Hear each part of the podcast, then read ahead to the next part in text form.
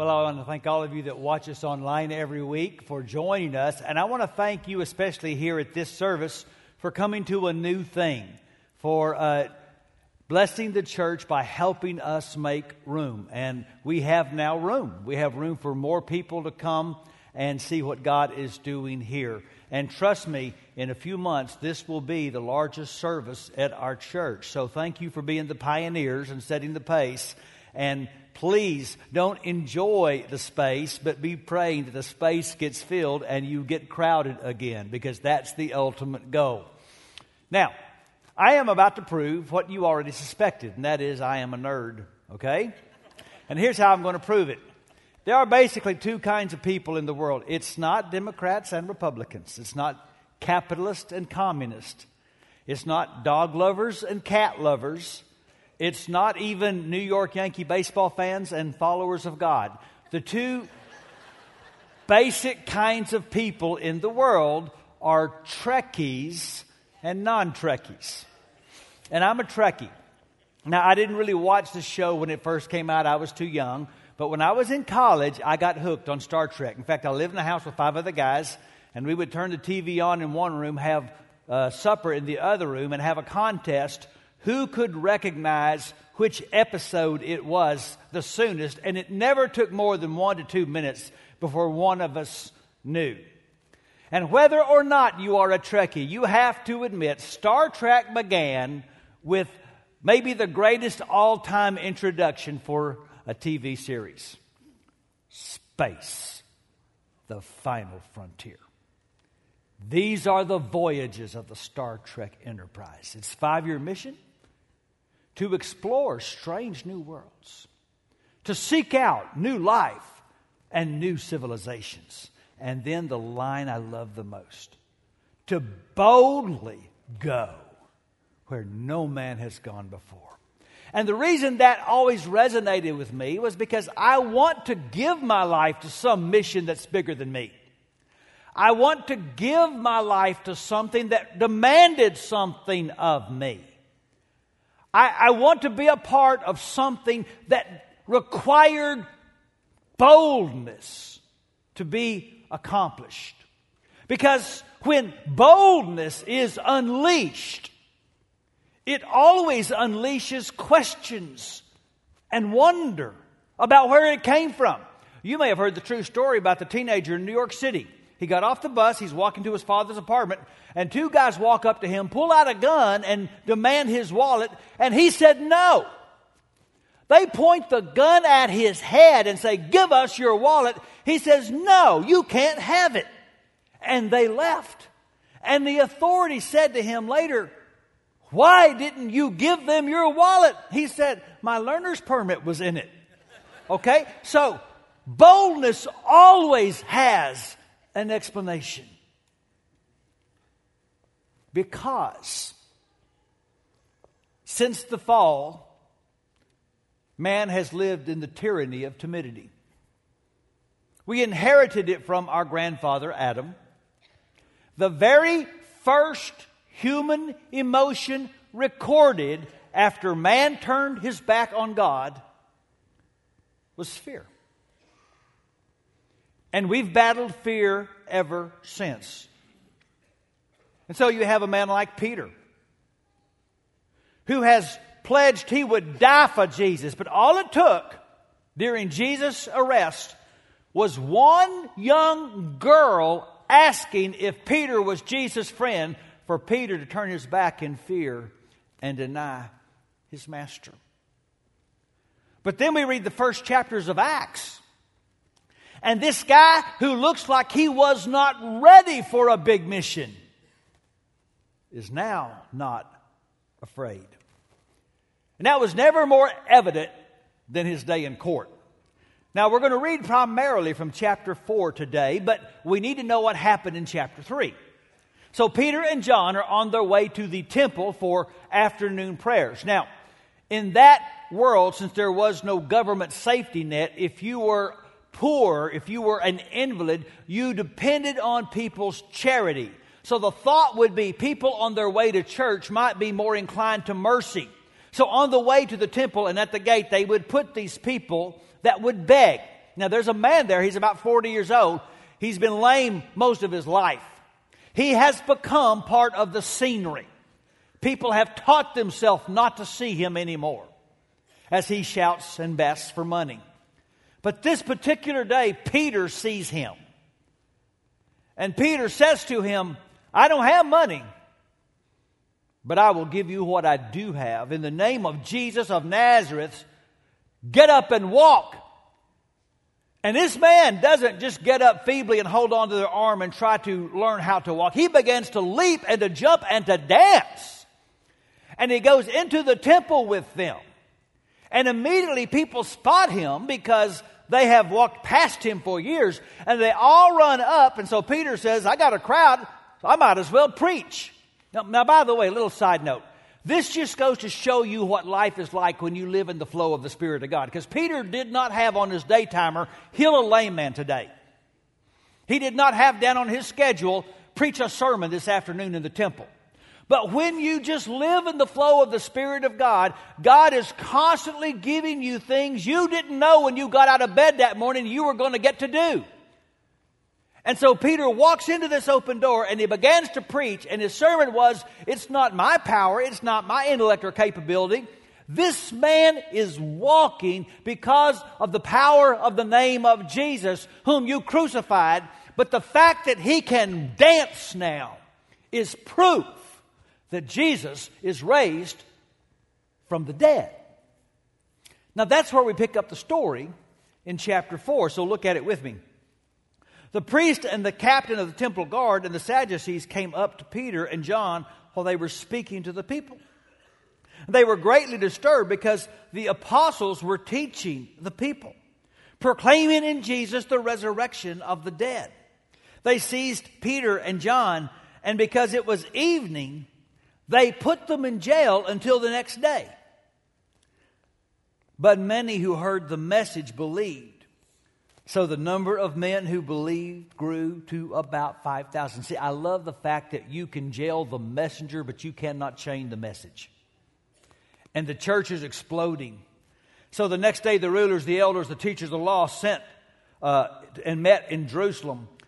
Annas, the high priest, was there as was Caiaphas, John, Alexander, others of the high priest family. Why does Luke want you to know this? These are the names that Jesus stood before. These are the powers that murdered the Messiah. It's the same court that executed their master they are standing before. So they had Peter and John brought before them, began to question them, by what power or name did you do this? And then Peter filled with the Holy Spirit, said to them, Rulers and elders of the people, if we're being called to account today for an act of kindness shown to a man who was lame, you see the irony? He's saying, Come on, guys, what's this really about? You're mad because I healed a lame guy? You know that's not the real problem, don't you? So he says, Then know this you and all the people of Israel. It is by the name of Jesus Christ of Nazareth, whom you crucified, but whom God raised from the dead, that this man stands before you healed. And now he's going to quote scripture to the Bible scholars.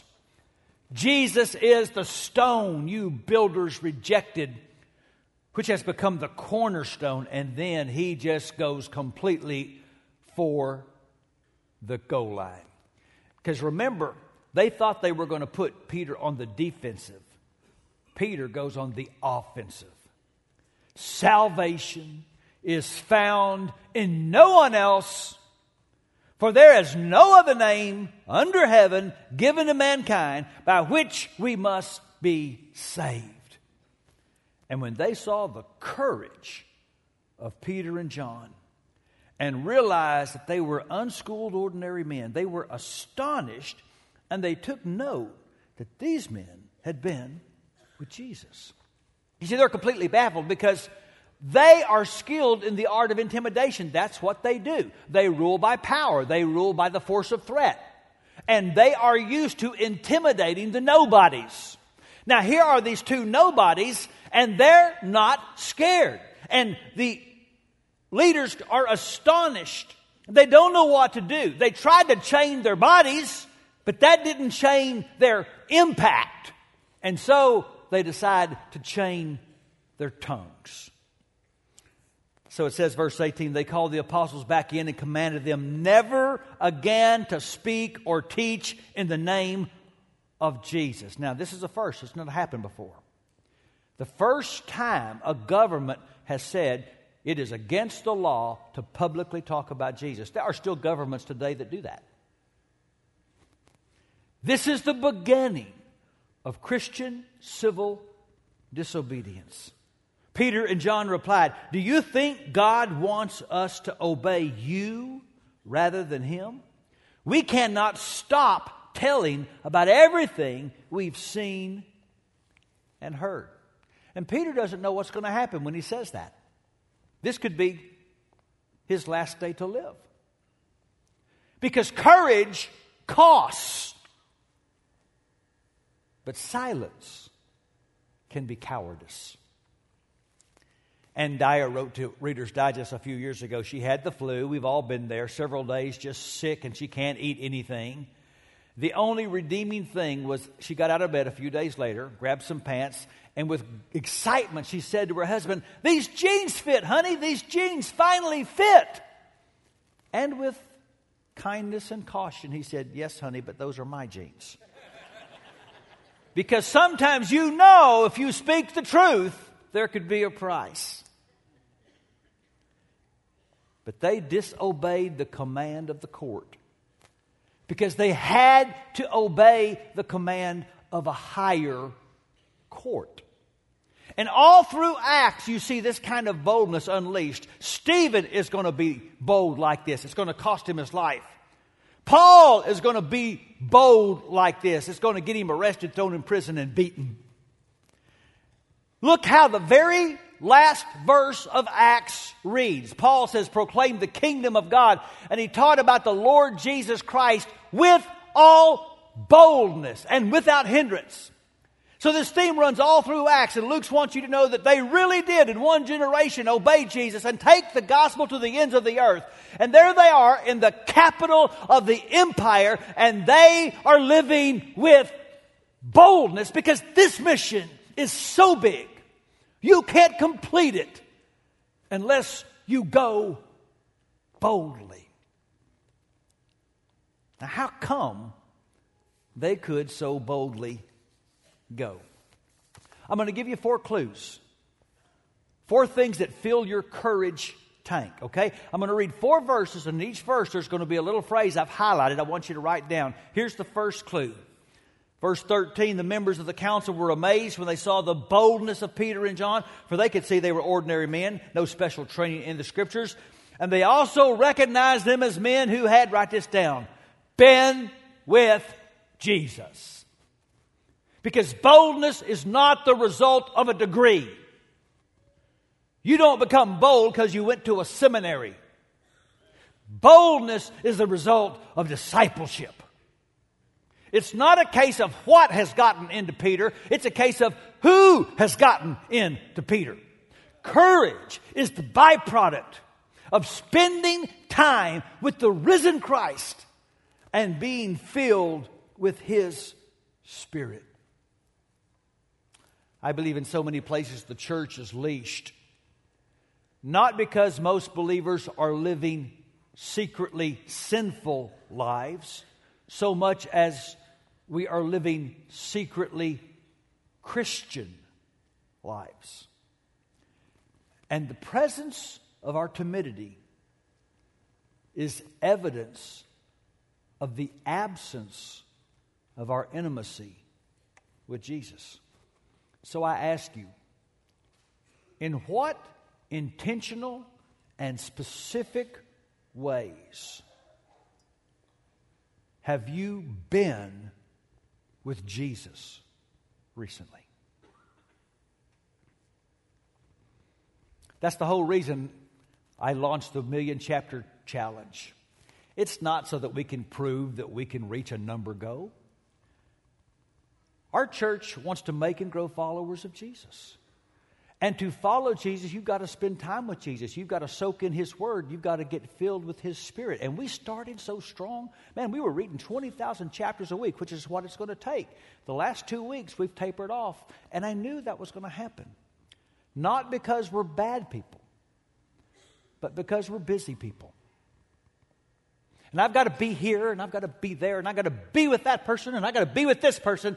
And today, I don't think I have time to be with Jesus. And the consequence of squeezing out being with Jesus is a slow, subtle leak in our courage tank.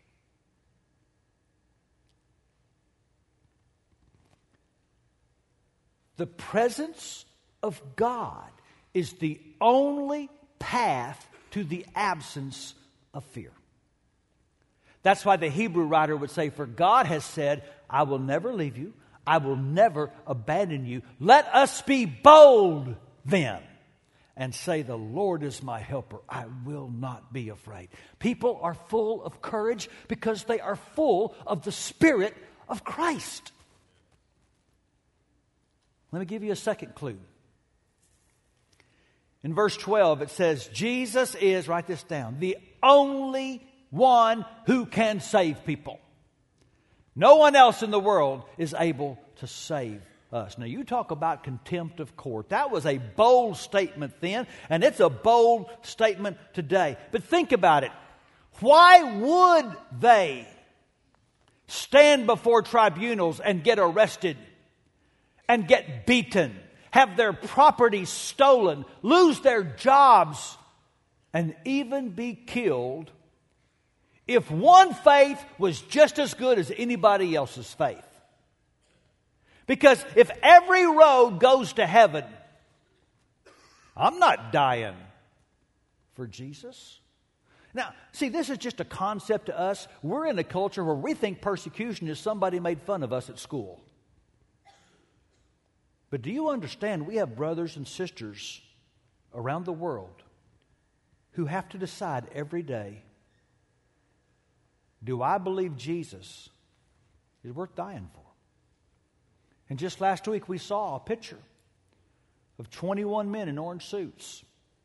And they were given the choice recant your faith in Jesus, and you can live.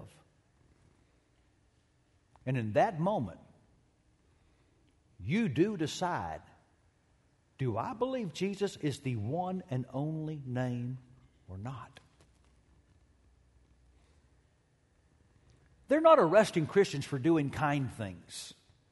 They arrest Christians for what we say about the name in which we do those kind things. So in Acts 3, Peter says, By faith in the name of Jesus, this man whom you see and know was made strong. It is Jesus' name. And the faith that comes through him that has completely healed him, as you can now see. So, what's the point? Repent then and turn to God so that your sins may be wiped out. Do you want your sins wiped out? Then you need to turn to the name of Jesus. And that word he used for wiped out is a powerful word. You know how on a piece of paper you erase something or you mark through something? Well, it's a word for when you take something and you erase it so much it looks like a brand new page. There is absolutely no evidence that what was erased was ever there.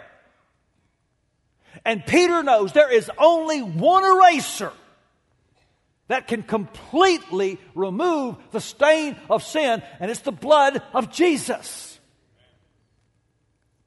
And so he must speak this. And he's not alone, he's got company. I love chapter 3, verse 8. It's a third clue. That man, it says, leaping and praising God, went into the temple with them. He'd never been able to go in the temple before. You can't go into the temple if you're paralyzed and invalid. But the power of the name of Jesus has made things possible for him that have never been possible before. And so as he goes in, he lets his praise out. He is going to talk about the Christ that made him able to walk. Because here's the thing you can't chain the person who's been released by the power of Jesus. Now, you can throw him in prison, but you cannot chain the person who's been released by the power of Jesus. And so, one of my favorite stories I've told before, William Barclay says there was this man in England, he was an alcoholic. His family suffered the consequence of his addiction because he never had money for them. They didn't even have furniture in the house because he spent his whole paycheck every week on booze. He comes to Christ and he becomes a better man. He breaks free from his addiction. He starts to take care of his family. And with that freedom came the mocking of his coworkers who ridiculed his new faith. They said, You believe all those silly stories in the Bible? You really think Jesus turned water into wine? This guy's new in the faith. He says, I don't know if Jesus turned water into wine. I do know at my house he turned beer into furniture. now, here's the thing.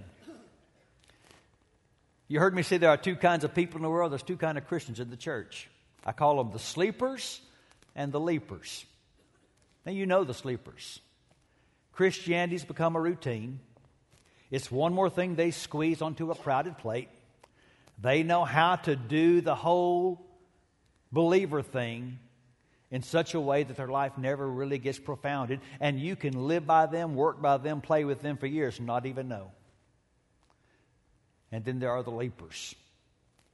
And the leapers will not be contained.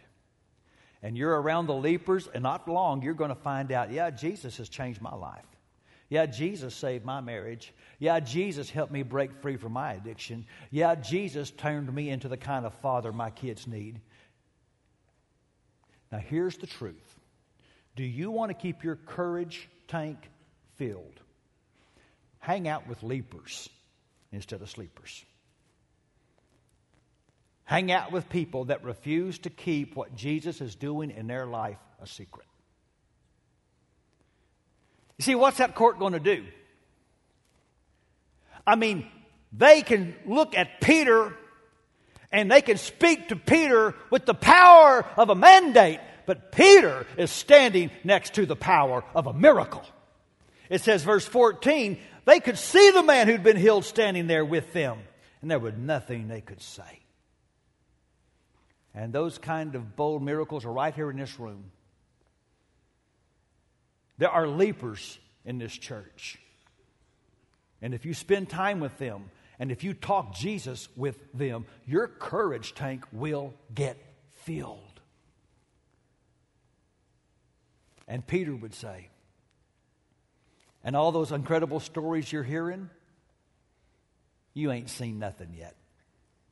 Here's the biggest reason they were so bold. It says in verse 2 they were annoyed because the two apostles were teaching the people that Jesus had risen from death, which proved that the dead will rise to life. And the courage tank was full because they believed the tomb of Jesus was empty.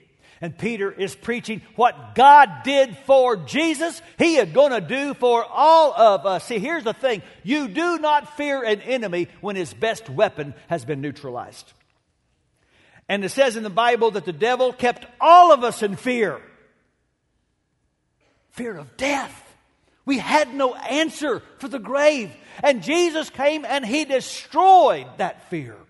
He conquered the grave. The very first words of Jesus after his resurrection were, Do not be afraid.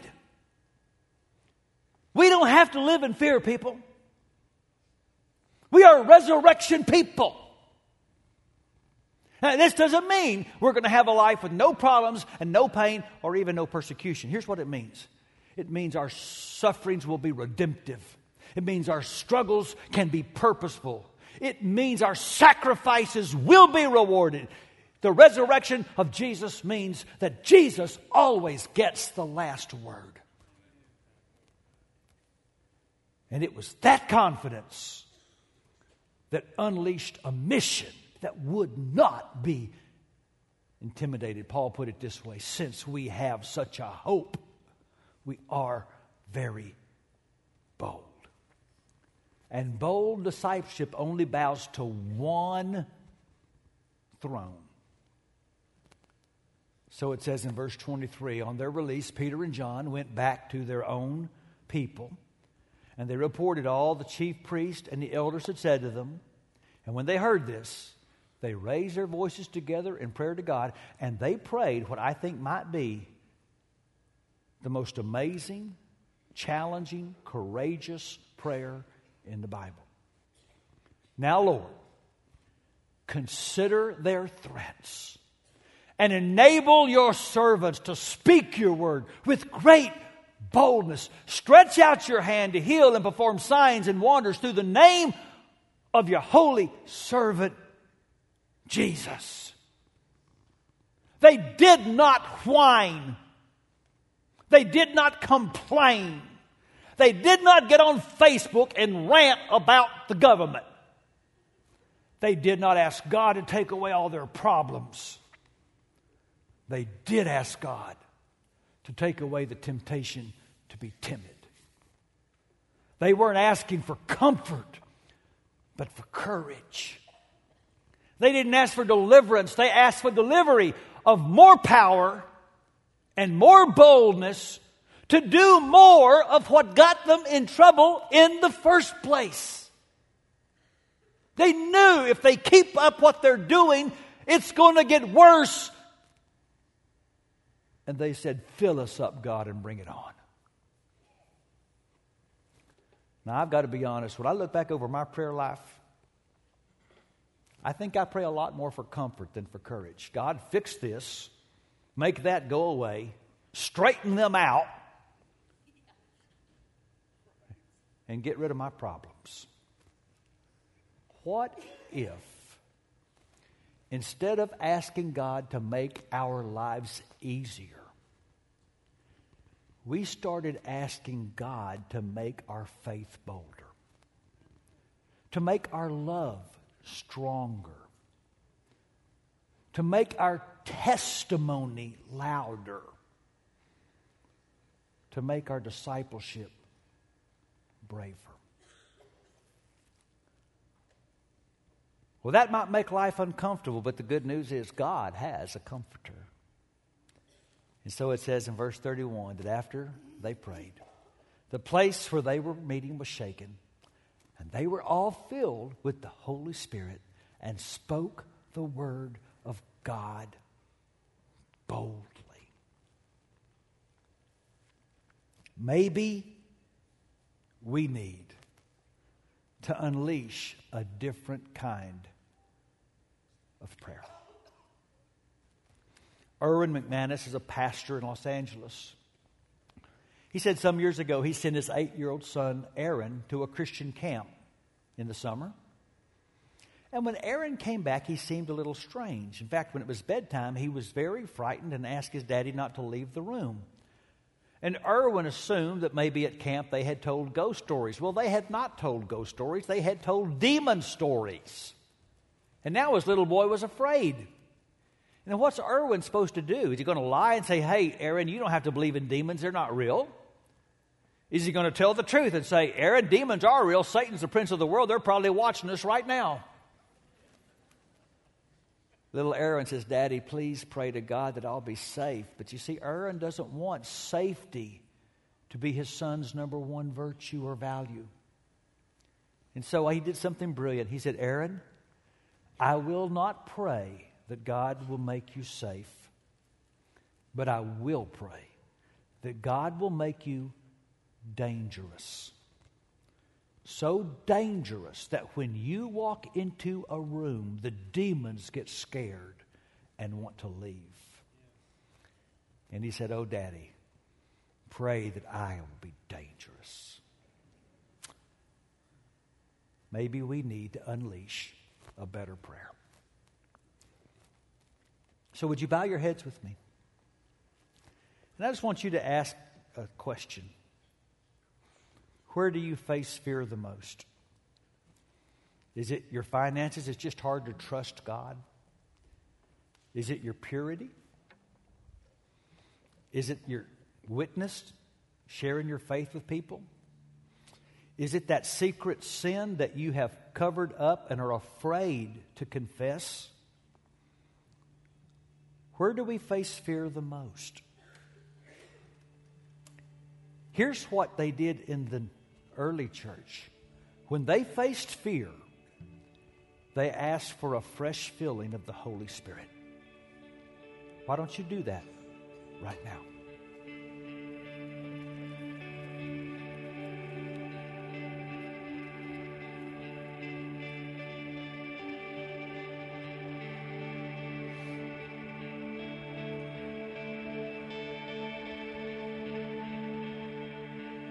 Oh God, make us more dangerous for Jesus' sake. Amen. Let's all stand up. Now, we got some prayer teams that are going to be taking their places right now. And here's the thing for many of you, the first step to conquering that fear is going to be confession. It's going to be telling somebody, it's going to be asking for support and for prayer.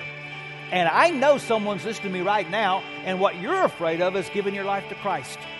And the enemy is trying to keep you from that step. And today is the day to break that bondage and to step out and say, There is no other name. I'm claiming Jesus right now. It is a time to be brave. It is a time to be bold. It is a time to say, I'm not leaving like the person who came. I'm leaving more courageous. This is your moment. Come right now.